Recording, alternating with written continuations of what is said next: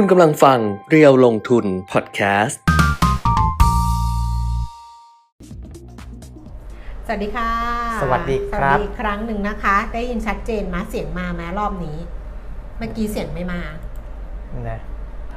รอบนี้มาแล้วอ้าวมาทั้งภาพทั้งเสียงนะคะ ก็สวัสดีกันอีกครั้งหนึ่งนะคะ ต้องขออภัยด้วยเพราะว่าเปลี่ยนอุปกรณ์ ครับนิดหน่อยหลังจากที่ภาพมันค้างไป 2 วันที่แล้ว อ่าฮะ เมื่อวานก็งดไลฟ์เพราะว่าเนี่ยแหละค่ะ เปลี่ยนอุปกรณ์อะไรอย่างเงี้ยแล้ววันนี้เข้ามาก็อาจจะมีความผิดพลาดเกิดขึ้น ก็ขออภัยแล้วก็กลับมาติดตามกันก็แล้วกันนะคะ วันนี้อัปเดตเทรนลงทุนมาแล้วนะคะ เราพบกันวันพฤหัสบดีที่ 7 กันยายน 2566 ค่ะ ก็เจอกันทั้งทาง Facebook Live เพจเรียวลงทุนแล้วก็ YouTube Live เรียวลงทุน Channel ด้วยพี่ก้อยบอกมาแล้ว ขอบคุณแนสำหรับแฟนค่ะพันธ์แท้ที่ติดตามกันอยู่ใช่คุณแอนมาสวัสดีค่ะ ภาพเสียงมาเรียบร้อยดีค่ะอ่าฮะก็หวังว่ามันจะเรียบร้อยไปตลอดรอดฟังนะมาเมื่อ 10นาฬิกา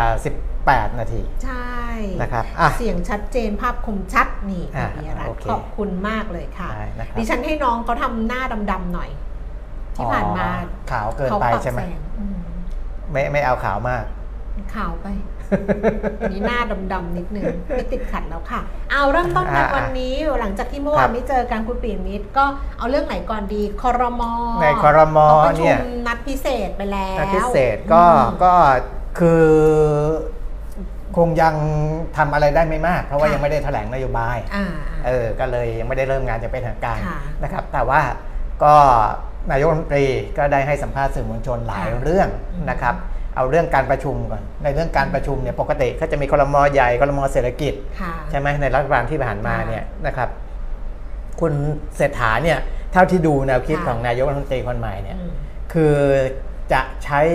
รูปแบบที่กึ่งกึ่งๆเอกชนนิดหนึ่งอืมคือไม่ต้องทำอะไรที่มันอ่าเป็นขั้นเป็นตอนหรือว่าตั้งแบบเซตอะไรที่มันพิธีกรรมอะไรมันเยอะมากอะไรมายอืมเช่นคอรมอเศรษฐกิจเนี่ยคุณเศรษฐาบอกว่าอืมถ้า กรุ๊ปไหนที่คุยกันกลุ่มย่อยได้ก็คุยคุยกันไปเลย ไม่ไม่ต้องว่าอารอแบบอาทิตย์หนึ่งประชุมกันทีอะไรประมาณอย่างเงี้ยนะค่ะก็คือจะทำงานให้รวดเร็วขึ้นค่ะนะให้รวดเร็วขึ้นในแง่ของการผลักดันในเรื่องของเศรษฐกิจนะครับ ส่วนในเรื่องของอาการแจกเงิน 10,000 บาทต่อหัวเนี่ยนะครับก็เสียงมันอ่อมาจากไหนเนี่ยมันมีเสีใครยงคืไม่อได้ปิดอ๋อ ดิฉันขอเองงนี่หรือเปล่า ใช่ใช่ใช่ดิฉันเอง โน้ตบุ๊กไม่ปิดเสียงใช่ไม่ปิดเสียงอะอะต่อเงินหนึ่งหมื่นบาทเนี่ยเรื่อง10,000เอ่อยังไงต้นปีหน้าได้ใช้แน่นะครับบางบางสื่อก็บอกว่าเดือนกุมภาบางสื่อก็บอกว่าภายในไตรมาสแรกนะบางสื่อก็บอกว่าต้นปีใช้ได้เลย อันนั้นแล้วแต่นะครับ แต่ว่าคุณเศรษฐาบอกว่าเดี๋ยวใจเย็นๆรอให้แถลงนโยบายต่อสภาก่อน อืมนะครับเพราะว่ายังไม่ได้แถลงนโยบายเลยนะก็ คงจะมีประเด็นนี้ที่อภิปรายกันด้วยนะครับอืมเอ่อเวลาแถลงนโยบายเนี่ยก็จะเปิดให้สมาชิกได้อภิปรายอืมนะครับ ซึ่งพักก้าวก้าวไกลเนี่ยตั้งเขาเรียกว่าตั้งอะไรล่ะ ตั้งตั้งตั้งตั้งเป้าหมายที่จะอภิปรายมาเออเออตั้งประเด็นตั้งเป้าหมายอืมอะไรอย่างเงี้ยนะมุ่งมั่นมากที่จะอ่าอภิปรายอ่าแล้วก็ให้ให้จับตามองกัน นะครับค่ะอะอันนั้นก็ว่ากันไปนะครับ เดี๋ยวรออารอรายละเอียดอีกทีหนึ่งแล้วก็รอในการในการตอบอภิปรายในสภาอีกทีหนึ่งในเรื่องของเม็ดเงิน 10,000 บาท แต่ว่าผมตั้งประเด็นไว้หลายเรื่องก่อนหน้านี้นะครับ ก็อันนั้นเนี่ยทางทีมงานของรัฐบาลอาจจะพอพอจะจะจะรู้บ้างแล้วนะครับ ว่าจุดอ่อนอะไรต่างๆ มันอยู่ตรงไหนนะครับเพ ราะว่าเขาอ่าบอกว่าหนึ่งหมื่นจะใช้ได้จริงเร็วสุดหนึ่งกุมภาหกเจ็ดอ่าเร็วสุดใช่ไหมเร็วที่สุดเออคือไม่ใช่ไม่ใช่มกรานะ ที่บอกครับว่าจะใช้มกราเอสอองพันไม่ใช่สิบเจ็ดไม่น่าจะใช่ไม่ทันไม่ทันเออเขาบอกว่าเร็วที่สุดใช้ได้เร็วสุดเนี่ยครับหนึ่งกุมภาอืมปีเอ2567อดิฉันย้ายทะเบียนบ้านทันทำไมล่ะย้ายมาอยู่กรุงเทพจะมาใช้ที่กรุงเทพเหรอ มันง่ายไงฮะมันง่าย อ๋อมัน แล้วแต่ใช้ง่ายมันง่ายหมดแหละถ้าเกิดนั่นคุณก็ไม่ต้องย้ายดิฉันย้ายมันง่าย เออ มันง่าย บ้านมันใกล้ห้างอ่าเอออเอาย่างน้อยก็ใช้ในห้างได้แหละ เขาใช้ในห้างเขาใช้ให้ใช้ในห้างหรือเปล่า ใช้ตลาดนัดก็ยังมีตลาดให้ใช้ได้ แต่ว่ามันหมื่นมันเยอะนะ ก็ใช่ไงหมื่นก็ใช้ในห้าง ถึงบอกว่าหมื่นหนึ่งบอกเนี่ยตรงนะใช้เซเว่นยังไม่ได้เลยอะใช้เซเว่นเต็มที่อะสองพันก็หมดเซเว่นละซื้อหมดเซเว่นละใช่แล้วก็ไอดอลเกาหลีเคยมาเซเว่นอะ แล้วถามว่าเอาเงินไป2,000พอไหมเออทุกคนบอกโอ้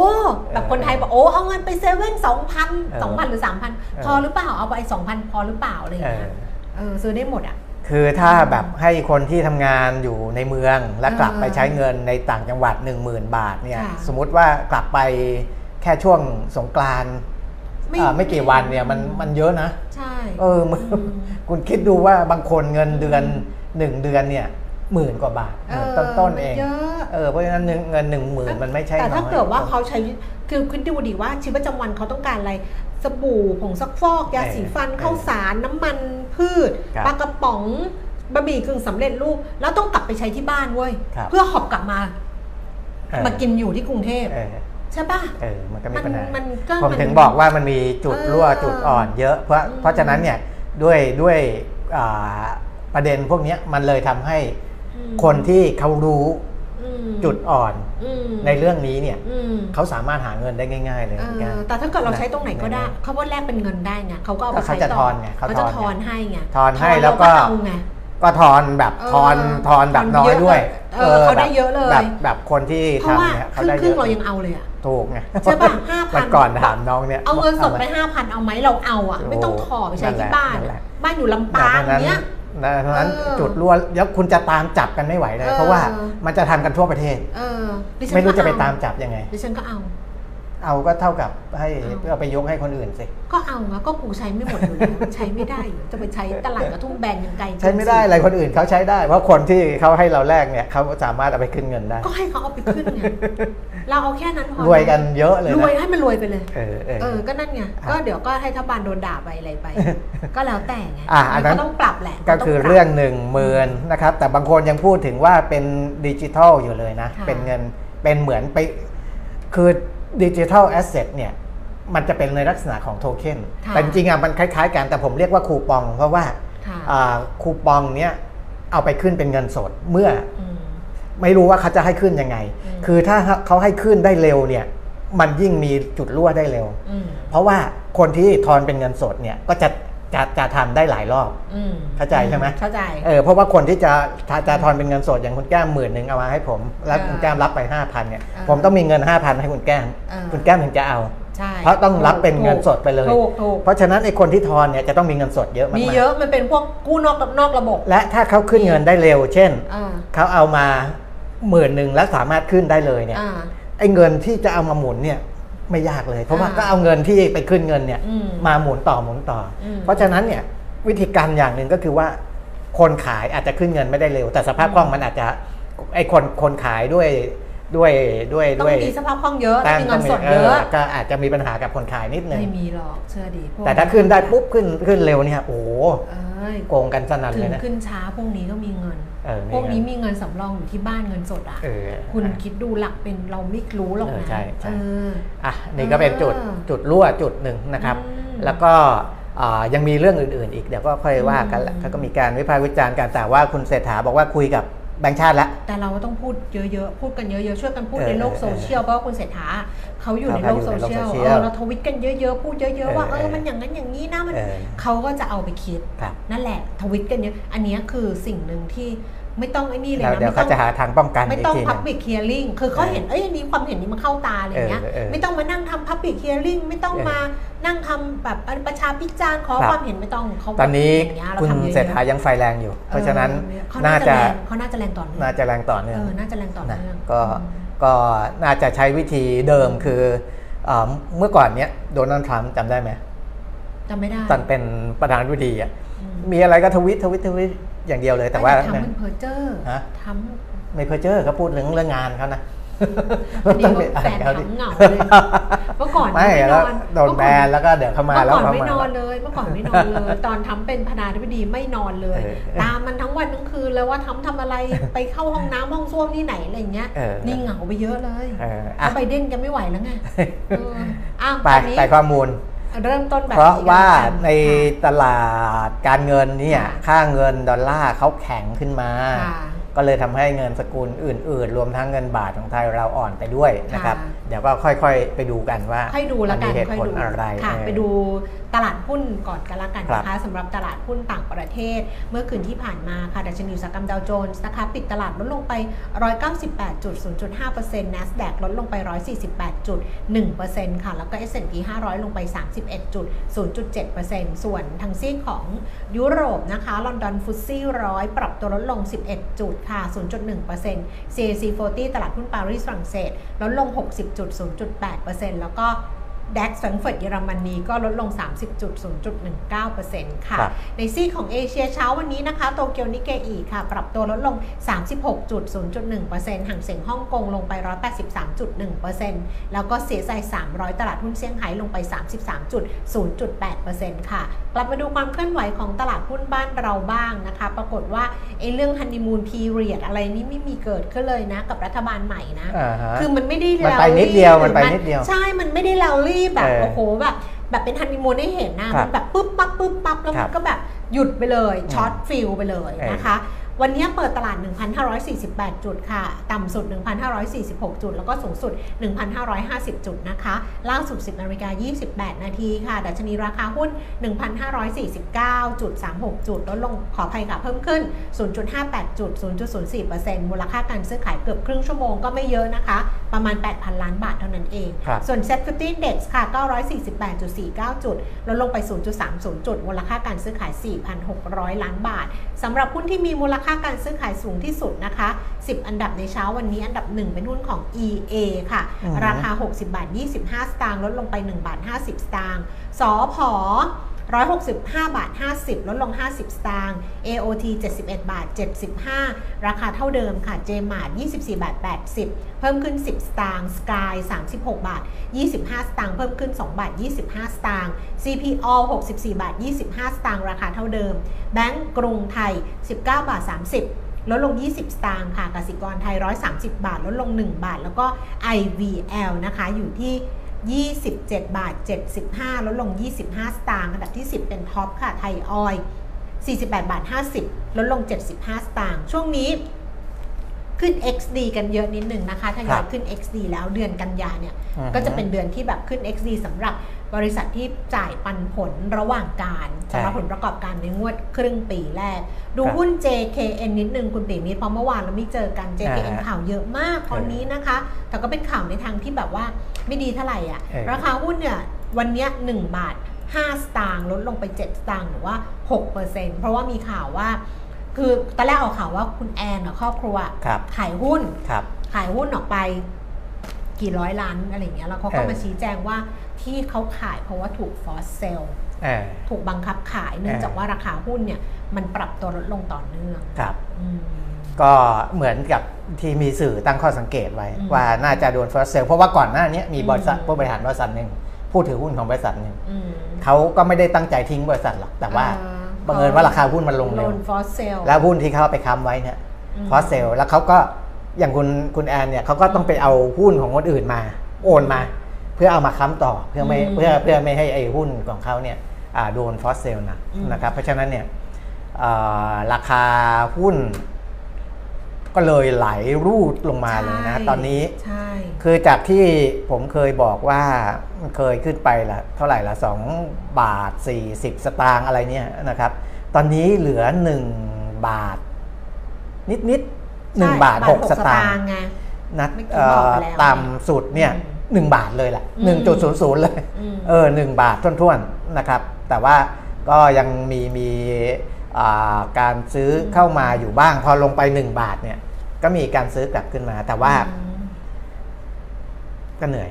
เหนื่อยขอพูดอ่าเรื่องนี้ไปต่อเนื่องเลยได้ไหมอ่าเพราะว่า JKN เนี่ยก็คือเริ่มต้นเรารู้อยู่แล้วว่ามาครับจากเรื่องของการผิดนัดชำระครับดอกเบี้ยหุ้นกู้ ซึ่งครบครับกำหนดไถ่ถอนเมื่อวันที่ 1 กันยายน คือต้องเลขกลมๆ คือต้องจ่ายเนี่ย600 ล้าน แต่ว่า คุณแอนก็แถลงออกมาว่ามันช่วงเป็นช่วงของการขาดสภาพคล่องหรืออะไรอย่างเงี้ยอืมแล้วเขาลงทุนเยอะนั้นก็ฟังไปแล้ว แล้วก็จ่ายได้ประมาณร้อยกว่าล้านครับก็คือพอผิดนัดชำระปุ๊บเนี่ยหลังจากนั้นมาค่ะก็จะมีแบบเอ่อเขาเรียกอะไรนะ ผู้แทนผู้ถือหุ้นกู้ใช่ใช่ไหมที่ทวงอะว่าเขาก็ต้องทำ action ใช่ของเขาเขาก็เออคือก็มี action เออซึ่งมันเป็นเรื่องปกติอะมันเป็นใช่ขั้นตอนปกติว่า พอบริษัทผิดนัดชำระ แล้วมันก็จะกระทบกับหุ้นกู้ใช่รุ่นต่างๆที่ ที่มีออกมาก่อนหน้านี้ด้วยอืมอะไรประมาณเนี้ยซึ่งอันนั้นก็ตามกันไปแล้ว แต่ว่าเมื่อวานเมื่อวานนะคะเมื่อวานมันมีการตั้งข้อสังเกตในงบการเงินครับของ JKN เรื่องของค่าลิขสิทธิ์อืมในกรุงเทพธุรกิจเขาลงไว้เมื่อวานนะคะว่ามันเพิ่มขึ้นอืมคือมันจากจากปี 61อะค่าครับลิขสิทธิ์รายการอะไรอย่างเงี้ยมันพันกว่าล้านอืมแต่พอครึ่งปีแรกของปี 66 เนี่ย 6 เดือนแรกเนี่ยมันครับเพิ่มขึ้นเป็น 6,000 กว่าล้านอืมซึ่งอันเนี้ยมันเป็นสินทรัพย์ไม่มีตัวตนนะคุณปีอ่ามันเป็นสินทรัพย์อุ้ยอ่าแม่ขาอ่าแม่แม่แม่มันเป็นสินทรัพย์ที่ไม่มีตัวตนอ่าเขาก็เลยตั้งข้อสังเกตว่าเอ๊ะแบบว่าอะไรมันจะยังไงประมาณไหนครัเอบอแล้วดิฉันก็เลยไปนึกถึงไปนึกถึงอันนี้บอกบอกก่อนนะว่านึกถึงเฉยๆนะเออนึกถึงซีพูดเล่าเรื่องซีรีส์นะอ่าฮะเรื่องซีรีส์ซึ่งเป็นซีรีส์ของ นักบัญชีอะครับชื่อเรื่อง Numbers อืม Numbers เนี่ยอยู่ใน Viu ครัยู่บ ในอยู่ในไอ้ streaming Viu เนี่ยนะคะ ไม่ได้อยู่ใน Netflix นะ ครับ ซึ่งมันมีอันหนึ่งอ่าคือบริษัทบันเทิงเขาชื่อบริษัท People Entertainment อืมแล้วก็งบการเงินมีปัญหาเยอะมากและคราวนี้เนี่ยสำนักงานบัญชีอะซึ่งอันเนี้ยเป็นเรื่องของสำนักงานบัญชี ซึ่งสำนักงานบัญชีเนี่ยก็จะมีรองประธานที่แบบว่าโหช่อชนมากอะ เออ ก็พยายามบอกผู้สอบบัญชีว่า ให้เซ็นงบของ People เนี่ยอืมแบบไม่มีความเห็นเออแบบเพื่ออะไรเพื่อที่เขาจะทำดีลควบรวมอ่าฮะคือถ้าเกิดว่าแสดงความเห็นว่า People จะไม่มีไม่ไม่แสดงความเห็นคือไม่ไม่มีเงื่อนไขคือไม่แบบ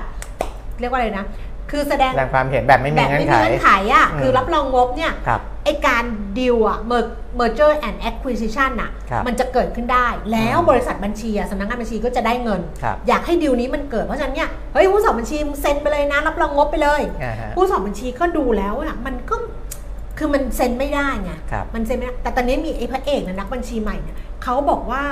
เขาไปดู คือเอาตัวเลขมาดูปุ๊บเนี่ยอืมเขาก็ไปบอกผู้สอบบัญชีซึ่งเป็นหัวหน้าทีมนะครับว่า มันมีรายการหนึ่ง ซึ่งมันผิดปกติอือฮึมันเป็นสินทรัพย์ที่ไม่มีตัวตนครับเป็นค่าลิขสิทธิ์ของภาพยนตร์ครับของ i People Entertainment แล้วก็เป็นค่าลิขสิทธิ์สินค้าของศิลปินอืมคือสินค้าที่ระลึกมันจะมีสวีเนียร์มีพรีเมียมของศิลปินครับในสังกัด ซึ่งเขาบอกมันเป็นค่าลิขสิทธิ์ ซึ่งมันไม่มีตัวตน และพอไปดูแล้วเนี่ยไปสั่งมันไม่มีอยู่จริงเว้ยครับ มันไม่มีจริงเลยแล้วไอ้ก้อนเนี้ยใหญ่สุดเลยอืมอืมคือบันทึกเป็นแบบรายได้แบบค่าลิขสิทธิ์อย่างเงี้ยครับก้อนใหญ่สุด แต่มันไม่มีจริง คือถ้าถอดไอ้ก้อนนี้ออกไปคือเออกลวงใช่ผู้สอบบัญชีก็ไม่เซ็นครับ คือไม่เซ็นครับ People Art Entertainment ก็อวสานเลยไม่ครับสามารถที่จะควบควบอย่าพูดถึงเรื่องควบรวมเลยครับไปต่อก็ไม่ได้เอออัอันนี้แนะนำให้ไปดู numbers คุณแก้มพูดถึงคำว่ากลวงสะดุ้งเลยเมื่อกี้เพราะว่า มีผู้ใหญ่ดิฉันพูดคำว่ากลวงเหรอเมื่อกี้บอกกลวง พูดดิฉันพูดตอนไหนอะก็บอกถ้าถอดอันนี้ออกไปแล้วกลวงไงอ๋อเหรอเออกลวงเนี่ยจำไม่ได้เลยอะมีผู้ใหญ่คนหนึ่งบอกเออว่ามีบริษัทหนึ่งในตลาดหลักทรัพย์นี่กลวง มันไม่ใช่บริษัทเดียวนะ เออกลวงกลวงเนี่ยนะหลายหลาอะยนี่อันนี้เรื่องหนักของเรื่องของเล่าให้ฟังซีรีส์เออแล้ววันนี้ไปเห็นอีกข่าวหนึ่งคือก็ไปนึกถึงซีรีส์อีกเรื่องหนึ่งเออแต่อันนี้ตลาดทรัพย์ ติงเลยตลาดทรัพย์เออถามเลย เดี๋ยวครับก่อนจะไปดูค่างงค่างเงินเอาให้จบเรื่องนี้อะนี่แต่จริงๆอะเป็นเรื่องส่วนตัวคุณเอมิตรอ่าช่วยดูด้วยสิอ่าอย่าไปอ่านคอมเมนต์อย่างเดียวดิแต่ดูคอมเมนต์อยู่เออเห็นด้วยค่ะ เงินสดย่อมดีกว่าแม้จะลดมาจำนวนลงตั้งดีนานแล้วสี่สองก็พูดตั้งนานอ่านี่นี่นี่นี่เออบอกอ่านออกไหมตลาดหลักทรัพย์จับตาดีลเงินกู้เฮียฮ้อเออคือจริง ๆ ไม่ไม่ไม่ได้เกี่ยวกับ ไม่ได้เกี่ยวกับ RS เป็นของเฮียฮ้อเป็นเออเงินกู้เฮียฮ้อเออคือ ZIGA Innovation ซึ่งเป็นเออบริษัทตลาดหลักทรัพย์เนี่ยเขาแจ้งตลาดอืมว่าเขาให้เฮียฮอกู้เงินอืมร้อยสี่ล้านบาทอืมโดยที่เฮียฮอเนี่ยโอนหรือขายหุ้นบริษัท Gratitude Infinite อ่าฮะเนี่ยนะ ซึ่งอยู่ในตลาดหลักทรัพย์นะ 16 ล้านหุ้นคิดเป็นมูลค่า 104 ล้านบาท คือให้กู้แล้วก็เอาไอ้หุ้นเนี้ยเป็นหลักประกันเอออย่างนี้อืมแล้ว สิ่งที่ซิก้าบอกว่าได้ เพราะว่าเอาความเสี่ยงต่ำแล้วซิก้าได้เออได้หุ้นเป็นหลักประกันส่วนหนึ่ง แต่ได้ดอกเบี้ย 15%ต่อปีเออเฮียจ่าย 15%ต่ออืปีมนักข่าวถามเฮียเออเฮียไม่ตอบเออเฮียบอกว่าไม่ตอบเพราะว่าไม่ได้เกี่ยวกับ RS อะไรเรื่องเรื่องของเฮียอืมเรื่องแต่ตลาดหลักทรัพย์บอกว่าต้องดูอืมนะคะ คุณแมนพงษ์เสนานรงค์รองผู้จัดการหัวหน้าสายงานผู้ออกหลักทรัพย์ตลาดทรัพย์บอกว่า กรณีการปล่อยกู้ของซิก้าให้เฮียฮอ ฝ่ายกำกับตลาดทรัพย์อยู่ระหว่างพิจารณารายละเอียดข้อมูลการปล่อยกู้ ทั้งในส่วนของขนาดรายการ ฐานะการเงินของซิก้า เพราะว่ากรุงเทพธุรกิจเขาลงว่าซิก้าเนี่ยมีขาดทุนสะสม 177 ล้าน แต่ไปให้กู้ได้ 104 ล้านครับอันเนี้ยอยู่ระหว่างการดูฐานะการเงินซิก้า ความสัมพันธ์ระหว่างผู้ให้กู้กับผู้กู้และอืมหุ้นที่นำมาเป็นหลักประกันครับซึ่งถ้ามีอะไรไม่ตรงตามเกณฑ์ของตลาดหลักทรัพย์ ก็หรือมีข้อสงสัยก็จะต้องให้ซิก้าเนี่ย ชี้แจงข้อมูล เพราะว่าไปบอกให้เฮียชี้แจงไม่ได้ อันนี้ใช่เรื่องส่วนตัวใช่แต่ซิก้าในตลาดหลักทรัพย์เนี่ยชี้แจงได้อืมก็เลยบอกกันว่าอันนี้มันเป็นเรื่องใหม่อ่ามันเป็นเรื่องใหม่ที่ที่ไม่เคยเกิดขึ้นมาก่อน บอกการปล่อยกู้ อันนี้ดิฉันโค้ชจากกรุงเทพธุรกิจนะอืมการปล่อยกู้ปล่อยเงินกู้ยืมในลักษณะดังกล่าวค่อนข้างผิดไปจากวิสัยปกติ อืม ส่งผลให้ตลาดหลักทรัพย์เนี่ยเข้าไปดูรายละเอียดการปล่อยกู้ คือวันก่อนเนี้ยซิก้าเขาต้องชี้แจงเรื่องพัฒนาการของบริษัท เออ เพราะว่าราคาหุ้นเนี่ยเขามีการเคลื่อนไหวที่อ่าอาจจะผิดปกติเดี๋ยวผมดูนิดนึงอืมนะครับก็คือ ZIGA เออ นะ ZIGA เนี่ยตัวซิก้าเนี่ยก่อนหน้านี้ ราคาหุ้นเนี่ยขึ้นมาจาก 1 บาทอ่าอืม70กว่ากว่าๆอืมนะครับ1บาทตะเอาตีไปว่า 1 บาท 70อะเพราะว่ามีวันหนึ่งที่ลงไป 1 บาท 70 แต่ตอนเนี้ยมันขึ้นมา 2 บาท 80 กว่า 2 บาท 90 กว่าเกือบเกือบอืม3บาทนะครับก็คือขึ้นมาค่อนข้างเร็วบางวันเนี่ยขึ้น 25%เลยอืมบางวันขึ้นม9%ตลาดหลักทรัพย์ก็ถามไปอืมเขาก็ชี้แจงมาว่าเขาไม่มีพัฒนาการนะเขาชี้แจงว่า ก่อนหน้านี้นะก่อนที่จะพูดถึงเรื่องมให้เงินกู้เนี่ยรื่องให้กู้เฮียฮออะอ่าเขาบอกว่าบริอ่าตามที่สื่อมวลชนบางแห่งได้กล่าวอ้างผู้บริหารมีความเสี่ยงเกี่ยวกับข้อพิพาทแต่ไม่ได้ไม่ได้พูดถึงราคาหุ้นที่มันไม่ได้พูดเรื่องนี้อ่าขึ้นเร็วนะอ่าพูดถึงข้อพิพาทเขาบอกว่าไม่มีพัฒนาการอะไรอืมนะครับที่อ่านอกเหนือจากธุรกิจเหล็กแปรรูปประเภทท่อร้อยไฟอืมเหล็กกล้า ซึ่งเป็นธุรกิจหลักของบริษัทอะไรเงี้ยนะครับแล้วก็ไอ้ไอ้ที่เหตุการณ์ที่เกิดขึ้นเรื่องโทเค็นเรื่องอะไรเนี่ยเป็นความผิดพลาดที่เขาจะเอามาอ่า ปรับปรุงนะครับพัฒนาขับเคลื่อนบริษัทต่อไป เพื่อกลับมาสร้างผลตอบแทนให้ผู้ถือหุ้นอะไรเงี้ยอืมก็ว่าไปแต่ว่าไอ้เรื่องเงินกู้เนี่ยมาชี้แจงทีหลังเพิ่งมานะครับเมื่อวานหรืออะไรนี้แหละอ่าเพราะว่าน่าจะเพิ่งชี้แจงนะครับไปว่าอ่าที่บริษัทได้เขาใช้ว่าให้ความช่วยเหลือทางการเงินอ่าแก่บุคคลที่ไม่เกี่ยวโยงกันอ่านะครับ ก็คือคนที่ให้ความช่วยเหลือไปก็คือคุณสุรชัยเชษฐ์โชติศักดิ์ ก็คือเฮียฮอนะครับเออวงเงิน 104 ล้านบาทใช่อัตราดอกเบี้ยร้อยละ 15 ต่อปีเออนะครับชำระคืนเงินเงินเขาใช้ว่าชำระคืนเงินนะก็คือเงินใช่ต้นแหละใช่และดอกเบี้ยเนี่ยเงินต้นวันที่ 2 มีนาคมใ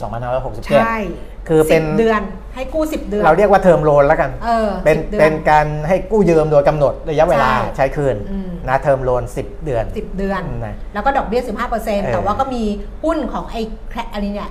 อีกเนี่ยมามาเป็นหลักประกันดีนี่นี่เออ Gratitude Infinite gratitude infinite ชื่อย่อใน gift gift เออชื่อย่อในตลาดหลักทรัพย์ก็คือ GIFT อ่าชื่อเดิม GIFT gift infinite นี่เออยังไม่ได้ดูเลยหุ้นกิฟต์เลยเอออ่อะนั่นก็นั่นประมาณนี้นะไม่ก็จะเห็นว่าพอดีดูเรื่องนี้ปุ๊บเมื่อเช้าเออก็นึกถึงซีรีส์อีกเรื่องหนึ่งว่าเอาแนะนำไปเลยเออเดี๋ยวนำไปเลย payback อ่าฮะ money and power เอออัอันนี้อยู่ในพามวิดีโอนะครับไอเรื่องแรก number อยู่ในวิวนะครับไอเรื่องสองเนี่ย money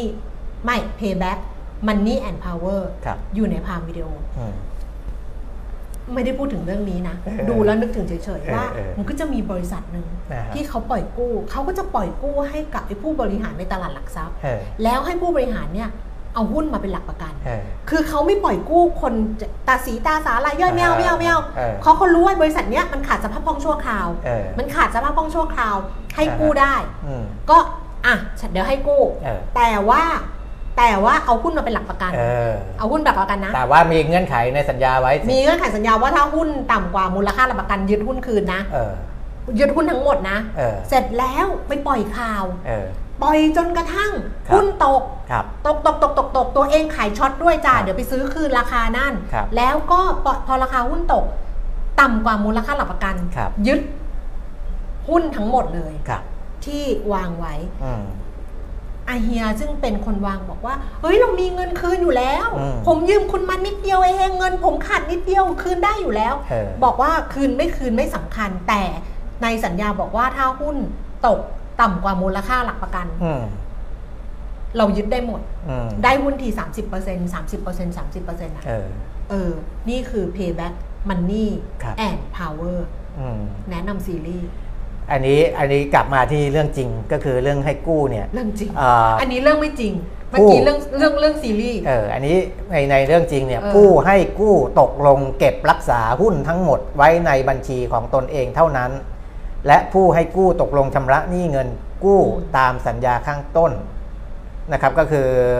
อ่า117 ล้านบาท อันนี้ 2 มีนาคม 2567 และอ่าชำระก็คือ จริงๆอะช่างช่างเขาเหอะไม่กำลังดูว่าว่ามันจะเกิดแบบนั้นไหม เพราะว่าราคาหุ้นไอตัวที่เป็นหลักประกันเนี่ยคือกิฟต์เนี่ยใช่ตีเต็มมูลค่าเลยนะเออก็คือ 16 ล้านหุ้นเป็นจำนวนเงิน 104 ล้านบาทอ่าแต่ว่า 16 ล้านหุ้น 104 ล้านบาทเนี่ยต้องไปดูวันที่เขาทำทำรายการกันนะอ่าเออ ซึ่งถ้าอืมถ้าราคามันไม่เป็นไปตามนั้นเนี่ย มันมูลค่ามันก็มันก็ไม่เป็นอะเช่นเออเช่นอ่าถ้าเกิดว่าหุ้นกิฟต์เนี่ย ร่วงลงมาเยอะๆนะครับแต่ตอนนี้ไม่ได้ร่วงเยอะอะไรนะมีบางวันก็บวก8% 5%บางวันก็ลบ 2%ก็ยังปกติอืมนะครับ มันก็จะไปมีผลกับอย่างที่คุณแก้มบอกนั่นแหละ นี่นี่เล่าเรื่องซีรีส์เออคือดูซีรีส์แล้วแบบเฮ้ยมันพอเห็นอะไรอย่างเงี้ยปุ๊บมันเออตื่นเต้นไงเออเออมันตื่นเต้นแล้วมันก็เลยแนะนำให้คนดูไปทั่วเลยไงครับนี่เขาก็จะดูกันหมดแล้วไงเออมีคนมาบอกด้วยบอกว่าว่าตามอาจารย์แม่มานานเออออาจารย์แม่เออ ตามอาจารย์แม่มานานอาจารย์แม่พูดเรื่อง payback money and power เออไม่เคยผิดหวังเลยเออเป็นไงล่ะเออเอออะอาจารย์แม่ไปแล้วนะคะ จบเรื่องหุ้นแล้วอะนี่ดิฉันถือว่าวันนี้ดิฉันพูดเรื่องของดิฉันเนี่ยเออจบหมดแล้วหลังจากจบหมดแล้วนี้ไปเนี่ยดิฉันดูข้อมูลจบปุ๊บเนี่ยคุณเปียมิตรก็ทำงานหนักต่อไปเลยนะคะ อันนี้ดูเฉพาะตลาดหุ้นอย่างเดียวนะคะ ยังไม่ได้ไปที่อื่นเลยทุกคนยังอยู่ดีใช่ไหมฮัลโหลแล้ววันนี้จะบอกว่าดูเหมือนจะราบรื่นทั้งครับภาพและเสียงเพราะคุณเปียมิตรไม่ใส่สูตรมาค่ะ อัตราแลกเปลี่ยนค่ะ ดอลลาร์บาท 35 บาทเดี๋ยวผมนั่งไกล55สไปหตาน่องยค์เออเอออะไรนะ เปล่าขยับเข้ามาใกล้อีกหน่อยเพราะว่า อะนั่งดอลลาร์บาทนั่ยังงไกลไปนิดนึงดอลดลาอร์ลลาร์บาทอะดอลลาร์บาท 35 บาท 55 สตางค์ครับนะคะก็ยังอ่อนค่าลงนะคะครับอ่อนค่าสุด 35 บาท 60 ค่ะอืมแข่งค่าสุด 35 บาท 49 คุณปีมิตรบอกแล้วว่าเป็นเพราะว่าดอลลาร์แข็งค่าทำให้ครับเงินสกุลอ่อนสกุลอื่นอ่อนค่าลง เดี๋ยวเออค่อยมาดูไหมเดี๋ยวค่อยกลับมาดูอะอีกทีไปราคาทองคำเลยนะคะครับวันนี้ราคาทองคำ 1,919 เหรียญต่อออนซ์ค่ะ ราคาในบ้านเรารับซื้อคืนทองคำแท่งบาทละ 32,200 ขายออก 32,300 ค่ะ ส่วนราคาน้ำมันโห พี่เขาใจแข็งแบบแข็งยิ่งกว่าหินนี่ค่ะเออเพราะว่าปรับราคา มีการปรับลงล่าสุดอะอืมมีผลวันที่ 2 กันยายนอ่าวันนี้วันที่ 7 กันยายนเนี่ยราคาน้ำมันยังไม่มีการเปลี่ยนแปลงนะ ราคาครัขายปลีกครับนะคะ โดยที่ราคาในตลาดโลกเนี่ยราคาน้ำมันดิบเนี่ยพุ่งแบบว่าอืม พุ่งไม่พักอะ ครับมีวันนี้ย่อลงมานิดนึง แต่ Brent เนี่ยก็อยู่ที่ 90 เหรียญ 37 เซนต์ค่ะ อืม ลงไป 23 เซนต์นะคะ West Texas 87 เหรียญ 30 เซนต์ลดลงไป 24 เซนต์แล้วก็ดูไบเป็นราคา ดูไบเป็นราคาเมื่อวานนี้ 86 เหรียญ 47 เซนต์ต่อบาร์เรลค่ะครับอะ จบอะหน้าที่ดิฉันแล้วคุณปีมิตรดิฉันจะนั่งสบายๆ เหมือนกับตอนที่เราคุยกันแล้วไม่มีภาพเออมีแต่เสียงแบบดิฉันจะนั่งเออท่านั่งนั้นสบายไม่ได้ทำไมอะ ไม่ได้ไม่ได้ เอาอ้าวไม่สบายไปไงเอาสบายพอดีเออพอดีเออนี่ไงสบายพอดีพอดีอะว่าไปเลย ก็เงินบาทเนี่ยเมื่อเทียบกับดอลลาร์สหรัฐถ้า เทียบในรอบสัปดาห์นะค่ะ weekly นะ บาทอ่อนที่สุดในเอเชียอืมบาทอ่อนที่สุดในเอเชียคือ 1.63%นะครับรองลงมาเป็นเงินเยนของญี่ปุ่น 1.42%นะครับอันนี้ในเอเชียนะคืออาในรอบสัปดาห์ แต่ถ้าย้อนไปอีกเป็นรอบ 1 เดือนนะครับรอบ 1 เดือนเนี่ยเราไม่เทียบสกุลแบบปากีสถาน พวกอะไรพวกนั้นนะคักซาสถานอะไรพวกเนี้ยฮะ สักคาคาซักคาคาซักสซัถากนซักคาซักสถานไม่มีคาซักมีคาซักเอมีอคาซักนั่นแหละแต่ว่าซักคาซักไม่มี เอาเอาดีๆเอาดีคาซักๆเออเออปากีกับคาซักเอออันนั้นอันนั้นอันนั้นเขาอ่อนค่อนอืมค่อนค่อนค่อนข้างเยอะนะครับปากีเนี่ยเอ่ออ่อนไป 1 เดือนนี่6.8%เลยนะครับคาซักนี่3.9%ะครับไม่นับไม่นับไม่ไม่นับอืมไม่นับ นะเรามาดูที่แบบสกุลที่เราคุ้นเคยเยนเนี่ยอ่อนไปอืม2.95%ก็อ่อนกว่าเราไงอ่าถึงขั้นมีข่าวว่านะครับทางก็มีนักข่าวเขาไปถามแหละนะครับอืมแบบไอ้ทางผู้ผู้ดูแลนโยบายการเงินอ่าหรือว่าทางรัฐบาลของญี่ปุ่นว่าเอ้ยมันอ่อนเกินไปไหมนะครับทางญี่ปุ่นเขาก็บอกว่าอ่าก็มันก็ดูแล้วถ้าหากว่ามันมีอะไรผิดปกติเขาก็พร้อมที่จะเข้ามาดูแลนะครับเพราะว่ามี ไปพบว่ามีการเก็งกำไรคือ คือเก็งกำไรก็คือว่าจะเอาเยนให้อ่อนลงกว่านี้อืมแล้วดอลลาร์แข็ง แต่ว่าจริง ๆ แล้วด้วยข้อมูลที่ที่ผมจะบอกเนี่ยดอลลาร์มันก็แข็งอยู่แล้วนะค่ะดอลลาร์มันก็แข็งอยู่แล้ว แต่บางทีเนี่ยนักเก็งกำไรเข้ามาผสมลง เพราะรู้อยู่แล้วว่าเดดอลลาร์ไปทางนี้ แล้วก็ดอกเบี้ยญี่ปุ่นต่ำดอกเบี้ยสหรัฐสูงนะครับก็จะไปทำให้มันมันมันมันยิ่งต่างกันมาก เพราะแรงเก็งกำไร ถ้าอย่างนั้นเนี่ยญี่ปุ่นเขาจะไปดูแลนะครับก็อ่าถ้าในรอบ 1 เดือนเนี่ยญี่ปุ่นอ่อนไปเกือบเกือบ3%นะครับ2 2.95 แต่ว่าของบ้านเราอ่อนไปแค่ 1.5%นะครับเงินค่ะวอน 1.4%นะเพราะฉะนั้นเนี่ยถ้าเทียบเยนบาทวอนที่เคยตีตีคู่กันมาเนี่ยก็อ่าเยนจะอ่อนค่อนข้างอ่าผิดปกตินิดหนึ่งในรอบ 1 เดือนนะครับ ทีนี้เหตุผลเนี่ยมันก็มีอ่าหลักๆนะครับ มาจากเรื่องของตัวเลขเศรษฐกิจของสหรัฐค่ะกับเรื่องของความกังวลในเศรษฐกิจของจีนอืมเพราะว่าค่าเงินสกุลเหล่านี้นะครับเวลามองกันในระดับโลกเนี่ยบาทเยนวอนอะไรพวกเนี้ยนะครับมองว่าอ่ามีส่วนไปผูกกับค่าเงินหยวนไปผูกกับเศรษฐกิจจีนอยู่ค่อนข้างมากนะครับในขณะที่ทางสหรัฐเนี่ยอ่า ตัวเลขเศรษฐกิจที่ออกมาล่าสุด อย่างเช่นดัชนีผู้จัดการฝ่ายจัดซื้อภาคบริการของสหรัฐนะครับออกมาเนี่ยสูงสุดในรอบ 6 เดือนเลย ก็คือเดือนสิงหาคมอยู่ที่ 54.5 ตลาดคาดไว้แค่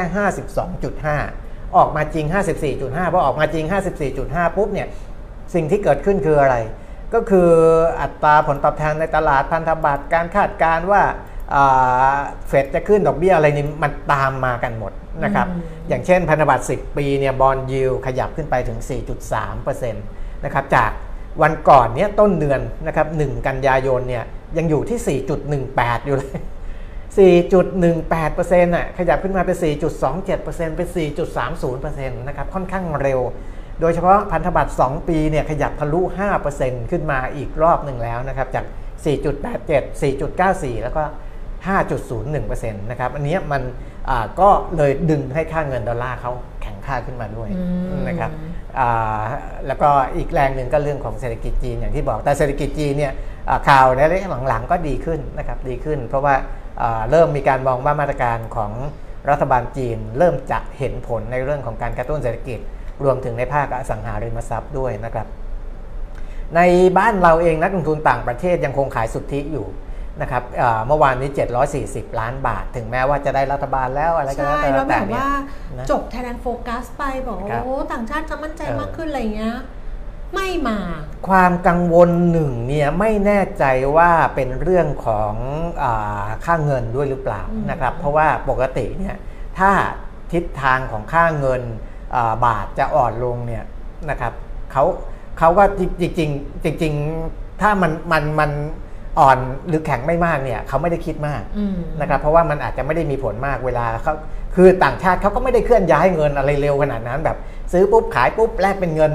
ดอลลาร์กลับออกไปเลยมันก็ไม่ได้เร็วขนาดนั้น แต่ถ้ามันเปลี่ยนแปลงเร็วมากเนี่ยเขาก็จะรอดูเรื่องของค่าเงิน ให้มันมีเสถียรภาพมากขึ้นด้วยนะครับตัวนี้ก็อาจจะเป็นตัวหนึ่งแต่ถ้าไปดูในตลาดอาบอลของบ้านเราเนี่ย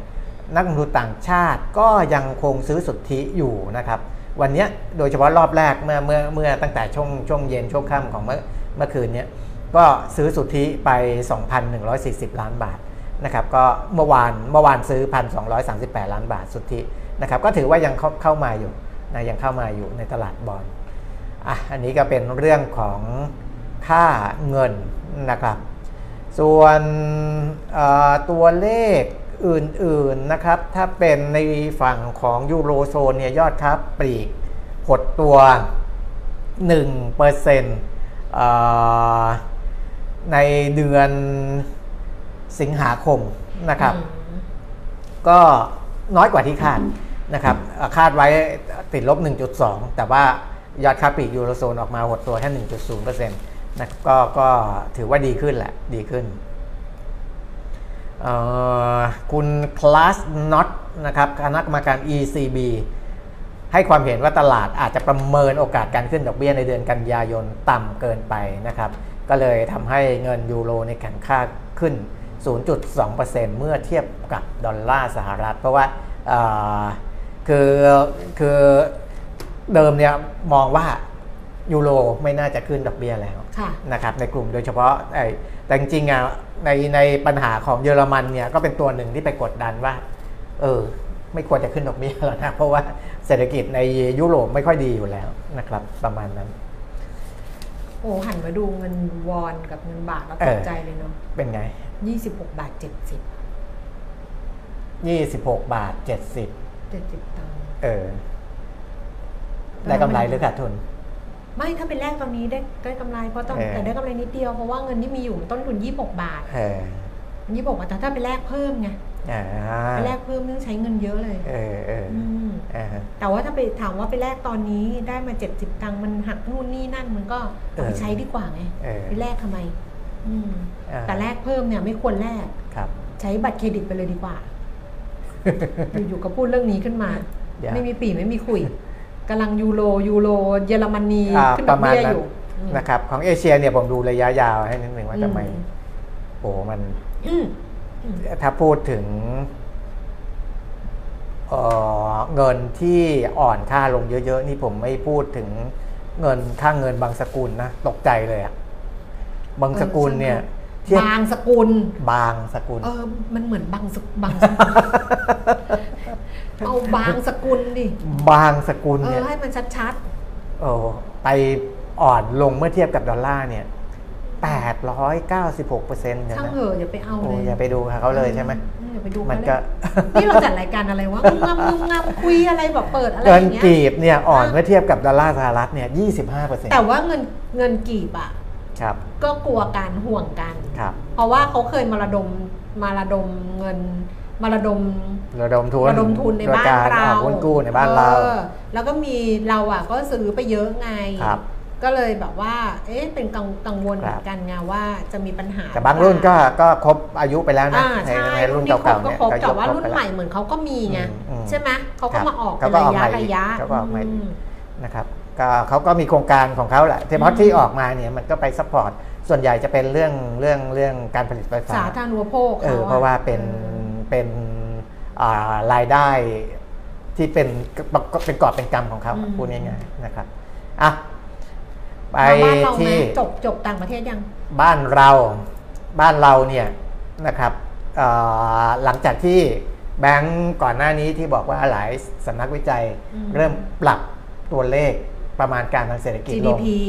นะครับ แต่ว่ามีบางบางบางบางสำนักก็บอกว่า เออรัฐบาลใหม่เขาอาจจะมีอะไรเด่นใช่ๆมาก็ได้นะไม่ที่เดี๋ยวจะก่อนระตุ้ไปสำนักนี่นะอย่างเออดูเนี่ยล่าสุดที่คุณจุลพันธ์อมรวิวัฒน์ครับรัฐมนตรีช่วยว่าการกระทรวงการคลังเนี่ยเออเขาพูดถึงไอ้ไอ้เงินดิจิทัลหมื่นหมื่นบาทเนี่ยครับเขาพูดประเมินนะว่ามันจะหมุนได้สี่รอบครับสี่รอบเนี่ยคือเม็ดเงิจริงๆอะเม็ดเงินที่จะใช้นี่มัน 5.6 แสนล้านใช่ไหผมมบอกผมบอกเลยนะ ว่าถ้าจะได้สี่รอบห้ารอบเนี่ยเออต้องแจกเป็นเงินสดเออต้องแจกเป็นเงินสดอืม ถ้าเป็นเงินสดเนี่ยมันจะไม่มีคนกลุ่มหนึ่งที่จะได้เงินก้อนใหญ่ไป และทอนให้ชาวบ้านเนี่ยเป็นก้อนเล็กลงเข้าใจใช่ไหมอืมเพราะทุกคนเนี่ยมีเงินสดในกระเป๋ามีเงินสดในหมดกระเป๋าคนละหมื่นคนละหมื่นเออคือใช้ได้แน่ๆ คุณเอาไปใช้ที่ไหนก็ได้เออเพราะว่ามันจะไม่ถูกลดทอนไป เพราะอืมการที่คุณให้เป็นคูปองหรือเป็นอืมเงินดิจิตอลเนี่ยมันต้องถูกทอนแน่ๆแต่ถ้าเกิดอยู่เขาแล้วบอกว่าใช้จ่ายผ่านแอปพลิเคชันใหม่ที่เป็นบล็อกเชนไม่ผ่าน แอปเป่าตังค์อะ ก็เขาต้อง set set บล็อกเชนขึ้นมาใหม่ไงเออแต่ก็ต้องเป็นแบบใช้แบบแต่มันก็ต้องติดติดๆกันอติย่าดงนี้แหติละ ดติดติดอย่างเงี้ยก็คือ เข้าบัญชีแล้วก็ติดติดก็ติคืดอไป คนคนซื้อเนี่ยเออ ไม่มีสิทธิ์เอาเงินเอาเงินอะไรเงี้ยออกไปมาขึ้นเงินอยู่แล้ว เออไม่มีสิทธิ์เอาเงินแต่ออกมา คนที่เป็นผู้ค้าผู้ประกอบการเออผู้ขายเนี่ยใช่ผมถึงบอกว่ามันจะเกิดธุรกิจ เออ เฉพาะกิจขึ้นมา อื มมีหน้าร้านบังหน้า แต่ว่าหลังร้านคือติดก็เหมือนใส่ไอ้ตอนนั้นน่ะคนที่โอนเอาคนละครึ่งครึ่งแชละครึ่งอะแต่มันมีน้อยไงเออคนละครึ่งเขากำหนดต่อวันด้วยอืมวันหนึ่งคุณใช้ได้แค่นี้เออครูคือคุณติดยังไงก็ได้คุณก็ได้ได้ร้อยแค่ห้าสินี้บบาทเนี่ยมันนิดเดียว แต่อันนี้พอมันหมื่นบาทเนี่ยมันคนละเรื่องอืมมันเยอะผมติดให้คุณแก้มไปหมื่นหนึ่งอืมผมเอาเงินสดมาห้าพันอืมไอ้เงินที่มันจะไปหมุนเนี่ยเผลอๆไม่หมุนด้วยอืมเพราะว่าผมเอาห้าพันมาใช้หนี่อืมไม่หมุน อีกห้าพันเนี่ยคุณแก้มก็เก็บเข้ากระเป๋าไป คุณแก้มก็เอาไปปล่อยกู้ต่ออะไรก็แล้วแต่ เงินมันไม่ได้หมุนเยอะขนาดนั้นอืมแต่ถ้าแจกไปเป็นเงินสดเลย ทุกคนมีเงินในกระเป๋าสตางค์วอลเล็ตหรืออะไรก็แล้วแต่แต่เป็นในที่ยที่คุณเอาไปใช้บกที่ไหนก็ได้แต่ว่าไปนะใช้แล้วก็ไปติดติดติดเออติดเป็นหมื่นหนึงเนี่ยออถ้าอย่างเงี้ยมันหมุนเออถ้าอย่างเงี้ยมันหมุนดิฉันใช้แป๊บเดียวนะฮะใช้แป๊บเอเดียวอ ติดติดหมื่นเนี่ยใช้แป๊บเดียวนะเออแป๊บเดียวก็หมดแล้วอะนั่นแหละเออก็ต้องไปดูนะก็ยังมีนี่ยเวลาที่เขาจะต้องไปคิดว่าใช่ทำยังไงให้เงินมันหเขามุนแต่เขาจริงก็บอกว่าอืมเขาอะจะทำเขาเชื่อว่ามันจะหมุนได้สี่รอบเออซึ่งสี่รอบเนี่ยมันก็คือสองล้านล้านบาทอืมถ้ามันได้หมุนได้สี่รอบสองล้านล้านบาทเนี่ยมันก็จะทำให้เศรษฐกิจในปี 2567 เนี่ยขยายตัวได้ 4-5%เปอร์เซ็นต์เนี่ยแบบนั้นเลยอืมนี่นี่นี่อ่านให้ฟังก่อนที่จะไปดูว่าสำนักวิจัยหรือว่าอะไรต่างๆ เนี่ยเขา เขาประเมินว่ายังไงเออนะคะ เอาไปแค่นี้แหละพอเขาพูดผมก็เห็นในแค่สแหละหรัฐเขาก็แจกเป็นเงินเลยนะตอนอืมยุคที่เขากระตุ้นเศรษฐกิจอะเขาก็เขาไม่ได้แจกมาโอนเข้าเป็นอะไรบัญชีเออเขาก็โอนไปเลยไม่ก็แต่เอาพไปอโอใช้นกันเข้าเลยบัญนะชีบางทีพอโอนเข้าบัญชีมันไม่ได้ไปติดใช้เงินมันจะไปใช้หนี้ไปบางคนก็เก็บ ถ้าโอนเข้าบัญชีเลยอะเออคือการโอนเข้าบัญชีเลยอะมัน โคโอนเข้าบัญชีอ่าเลยบางคนก็เก็บไปเลยบางก็คือไม่ใช้คนที่แบบไม่มีคนที่แบบวินัยการเงินสูงๆก็ไม่ใช้เก็บเออคนที่วินัยการเงินสูงแล้วมีหนี้ก็จะใช้หนี้เออคนที่ไม่มีวินัยทางการเงินก็จะเอาไปใช้ในเรื่องที่ไม่ควรใช้เออมันก็จะมันก็จะไม่ได้ผล เพราะว่ามันเออมันถ้าถ้าเป็นเงินสด มันไม่ได้ผลไปมันเหมือนกับว่าไปคุมยากทำไมเวลาไปซื้อใช่แอลกอฮอล์ซื้ออะไรเงี้ยใช่เพราะว่าใช่ อย่างเป็นใช่ เป็นไออย่างเงี้ยซื้อแอลกอฮอล์ไม่ได้ ใช่ เออถ้าเกิดว่าเป็นถ้าเป็นเงินสดแบบโอนเข้าบัญชีเลยทุกคนอะผ่านพร้อมเพย์ผ่านอะไรเออตามแบบเหมือนประกันสังคมจ่ายตอนนั้นจำได้เออป่ะประกันสังคมจ่ายตามบัตรประชาชนจ่ายอะไปเลย โอนเข้ากับบัตรประชาชนปุ๊บเนี่ย เออแล้วไปอใช้ย่างอะไรเงี้ยก็ได้ ก็ใช้เลยก็ได้ เออ เช่น คนที่มีหนี้ควรเอาไปใช้หนี้ก็ไม่ใช้ เออ เอาไปใช้อย่างอื่นฟุ่มเฟือย คนเออที่ คนที่มีกำลังซื้อใช้ได้เออว่าจะให้หมื่นหนึ่งใช้สักหมื่นสองก็ไม่ใช้เลยเก็บหมดเออเออเพราะว่าไม่จำเป็นต้องใช้เก็บไว้ก่อนเอาไปเออแบบฝากแบงก์ไม่เฉยๆหรืออะไรเพราะว่าเออเผื่อมันจะไม่หมุนเลยเออเอออะอย่างนั้นน่ะก็ต้องใช้แบบเนี้ยคือใช้อยู่ใน wallet สักอย่างเออเออและใช้ชำระค่าสินค้าและบริการที่เออติดได้เออหมายถึงบริการด้วยเช่นเข้าร้านนวด อะไรอย่างเงี้ถูยกไงได้หมดติดทำอันเล็นั้บนแหละจะทำให้เกิดเงินทอนเยอะเลยแหละทำเล็บทำผมอย่างเงี้ยนั่นแหละ เงินทอนจะเกิดเยอะเลยในการผลิตสินค้าบริการ เพราะว่าคอสนวดเนี่ยมีตั้งแต่หลักหมื่นอืมไปจนถึงหลักร้อยเลยนะอืมแก้มแล้วคุณจะรู้ได้ไงว่าเขาเขามาใช้คอสหมื่นหรือคอสร้อยอ้าวเราจะให้ใช้ยังไงนะเราจะให้ทำยังไงก็รัฐบาลก็ต้องไปหาไม่ทางใช่ป้องแล้วกันที่คุณบอกให้เงินสดอะให้เงินสดคืออะไรฮะให้เงินสดยังไงอะ แต่ว่าให้เงินสดมันก็ไม่ใช้เนี่ยเห็นปะเออเออถูกเห็นปะถูกปะเอออัอันเนี้ยมันต้องอย่างนี้ไงเออคืออย่างน้อยเนี่ยมันก็คือ แต่ต้องไปคุมเรื่องเงินทอนนั่นแหละเออพูดง่ายเออๆต้องไปคุมเรื่องเงินทอนใช่ เพราะว่าอ่าที่ผมไม่ไม่ไม่อยากเถียงพูดกันมากไม่เพราะว่าตายอะเดี๋ยวมันจะเป็นชี้ช่องให้ไม่ให้ไม่ไม่นะโอ้ยคนคนฉลาดเขาฉลานั่นดฉลาดการโกงนี่เยอะเลยโอ้โหฉลาดประสบการณ์สูงนะครับคุณอย่างเช่นเนี่ยฉลาดเรื่องเรื่องนวดเรื่องสปาเนี่ยแล้วเปิดเออไม่ได้ยากนะ คุณเปิดไม่ได้ยากและค่าคอสเนี่ยต่างกันเยอะคุณมากวีระเคยพูดไงเออไม่มีไม่มีอะไรดีไปกว่าการใช้ของหลวง การและใช้ทรัพยากรของหลวงที่ไม่ต้อัอนงเนี้ยเสียอะไรเลยคือที่ที่ดีผมที่สุดต้องตั้งข้อสังเกตไว้ก่อน เพราะเงินที่จะไปเข้ากระเป๋าของของคนฉลาดการโกงพวกเนี้ยก็คือเงินภาษีของพวกเรานั่นแหละอย่านะคุณอย่าไปคิดอย่างนั้นเออมันมีคนที่จะเอาไปให้พวกเนี้ยเออไม่เยอะหรอกเออทำไมอะ ไม่เยอะหรอก ส่วนใหญ่ใช้ไง ใช้เพื่อ ใช้อะมันใช้ไม่ทัน เพราะว่ามันใช้เยอะก็ Tops ถ้าให้ไปใช้ตีห้างใช้ทัน อ๋อ ถ้าให้เข้าซูเปอร์มาร์เก็ตอะ เออเออใช้สองทีก็หมดแล้ว ซื้อของเข้าบ้านซื้อน้ำมันพืชซื้ออะไรอย่างเงี้ย เออเออ ใช้ทันเออใช่ป่ะ อ่า ไม่มีไม่เอาไปทอนหรอก เออ แบบครึ่งครึ่งๆอะ เออ อืมแต่อะถ้าเอาเงินสดโอนเงินสดมาให้อะ ไม่ใช้นะเว้ยบอกก่อน อะก็มีเนี่ย มีหลายมุมมีหลายมุม เออเราอย่ามาเถียงเรื่องนี้เสียเวลาเลยสุดท้าย GDP แล้วอะสุดท้ายแล้วก็แล้วแต่เขาอะเออ เออ GDP ปี 66 นะครับ ที่ปรับอ่าจากสำนักต่างๆ วิจัยกรุงศรีเนี่ย อืมคือก่อนหน้านี้ CIMB 3.3 ลงมา 3.0 อันนั้นยังพอทำเนา วิจัยกรุงศรีเนี่ย เดิม 3.3 เหมือนกัน ใหม่เนี่ย 2.8%ปีนี้นะครับ นี่คือกดวูบลงมาเลย เพราะภาคส่งออก การลงทุน การใช้จ่ายภาครัฐสามตัวเนี้ยยังอ่อนแอกว่าที่คาด และไอ้ตัว 1 0,000เนี่ยไม่ได้เข้ามาปีนี้นะ มันไปปีหน้าไปปีอยู่แล้วหน้าเพราะฉะนั้นเนี่ยกุมภาอ่าปีตัว67เลขเศรษฐกิจ 66 เนี่ยก็อืมเลยอ่าจะค่อนข้างที่จะอ่อนแอลงนะครับเอ่ออย่างไรก็ตามนะครับ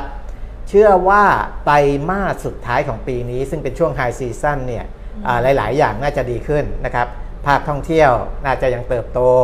การดำเนินนโยบายเศรษฐกิจของรัฐบาลชุดใหม่ จะช่วยสร้างความเชื่อมั่นให้ปรับตัวดีขึ้น เร่งการกระตุ้นการใช้จ่ายมากขึ้นนะครับอ่าแล้วก็ปัจจัยทางเทคนิคคือดูตัวเลขของปีนี้เทียบกับปีที่แล้ว ซึ่งมันเติบโตขึ้นอันนี้มันจะสร้างความมั่นใจให้มากขึ้นด้วยนะครับ แต่ว่า ผลกระทบก็ยังมีเรื่องภัยแล้ง เรื่องต้นทุนการกู้ยืมที่สูงขึ้นหนี่ครัวเรือนสูงขึ้น อันนี้เป็นข้อจำกัดในการเติบโตนะครับใช่เพราะจะบอกว่าสุดท้ายแล้วครับรัฐบาลดิฉันว่าคุณเศรษฐาเขาก็รัฐมนตรีคลังด้วยอะนะครับเป็นรัฐมนตรีคลังด้วยเขาก็จะรู้ว่ามันมันจะรู้ว่า first priority อะของของของในแต่ละเรื่องอะครับคือในแต่ละเรื่องมันมี side effect หมดอะอ่าฮะมันจะมีรู้รั่วหมดอะไรเงี้ย แต่ว่าอืมจะเอาเรื่องไหนเป็นเรื่องแรกแล้วก็ อันไหนจะน้อยลงแบบจะลดหลั่นอะมันก็ต้อคงรับ เลือกแบบนั้น เออ แต่ว่าการถามว่าจะมีคนวิพากษ์วิจารณ์ได้ไหมว่า มันก็อย่างนั้นสิมันก็มีอยู่แล้ว เพราะว่าครับทุกเรื่องมันมีรูหมดไงครับ เอาเลือกที่มันนั่นเอ่อดีที่สุดอะด็อกเตอร์กอบศักดิ์ภูตระกูลอ๋อประธานกรรมการสภาธุรกิจตลาดทุนไทย หรือว่า FETCO เขาบอกว่า อืม เขาบอกว่ารัฐกระตุ้นเศรษฐกิจก็ทำให้หุ้นไทยขาขึ้นเขาก็มองดีนะเขามองดีไงคือแต่เขาว่มองมองในเชิงบวกว่าอ่าแต่ใครเป็นประธาน FETCO มองบอกทุกคนเลยเนาะ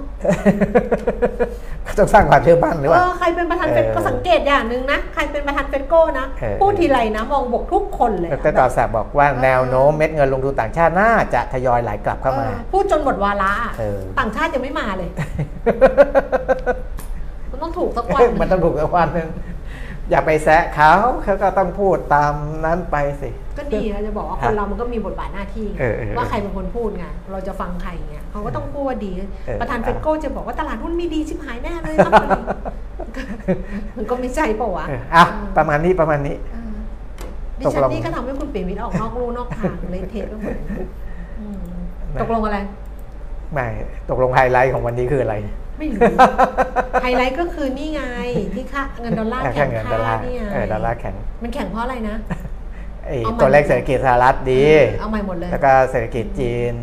อ่าสร้างความกังวลให้สกุลเงินเอเชีย อ่า เอาเอาสองประเด็นนั้นแหละหลักเออเนี่ยวันนี้ที่พูดมาทั้งหมด ๆครับเอาสองเรื่องเนี้ย เออเออเออเอาแค่เรื่องเนี้ย เออ ส่วนตลาดหุ้นก็ปล่อยปล่อยๆมันไปครับ ว่าจะเป็นยังไงเงินดิจิทัลอย่าไปสนใจมาก ครับ เพราะว่าเดี๋ยวสุดท้ายออกมาแบบไหนก็เอาแบบนั้นแหละเออเออ เขาก็มีเวลาคิดแหละอืม เลือกเขาเป็นเขาเป็นรัฐบาลแล้วนี่เออเออก็นั่นแหละก็ตามนั้นครับ ตอนนี้เนี่ยถึงแม้ว่ายังไม่ได้แถลงนโยบายอืมนะครับ แต่ว่าหลายรัฐมนตรีเขาก็ก็ทำงานเริ่มเข้ากระทรวงเขาเข้ากระทรวงทำงานไปไหว้สิ่งศักดิ์สิทธิ์ไปอะไรต่ออะไรนะครับ ก็อันนั้นตามอ่าที่ทำเนียมปฏิบัติอืมกันไปนะครับอะ ถ้าดูเดาได้อะไรก็ขอบคุณนะคะ ถ้าดูแล้วไม่ได้อะไรก็ขอโทษ ไม่เป็นไร เพราะว่าอันนี้แหละมันก็มีไลฟ์อ่าแต่ละช่องมันก็มีแบบสาระบ้างอะไรบ้างอืมเออตัวไปบ้างอืมนะมุมมองบ้างแล้วแต่แล้วแต่แต่วันนี้ที่ดีที่สุดก็คือนะครับว่า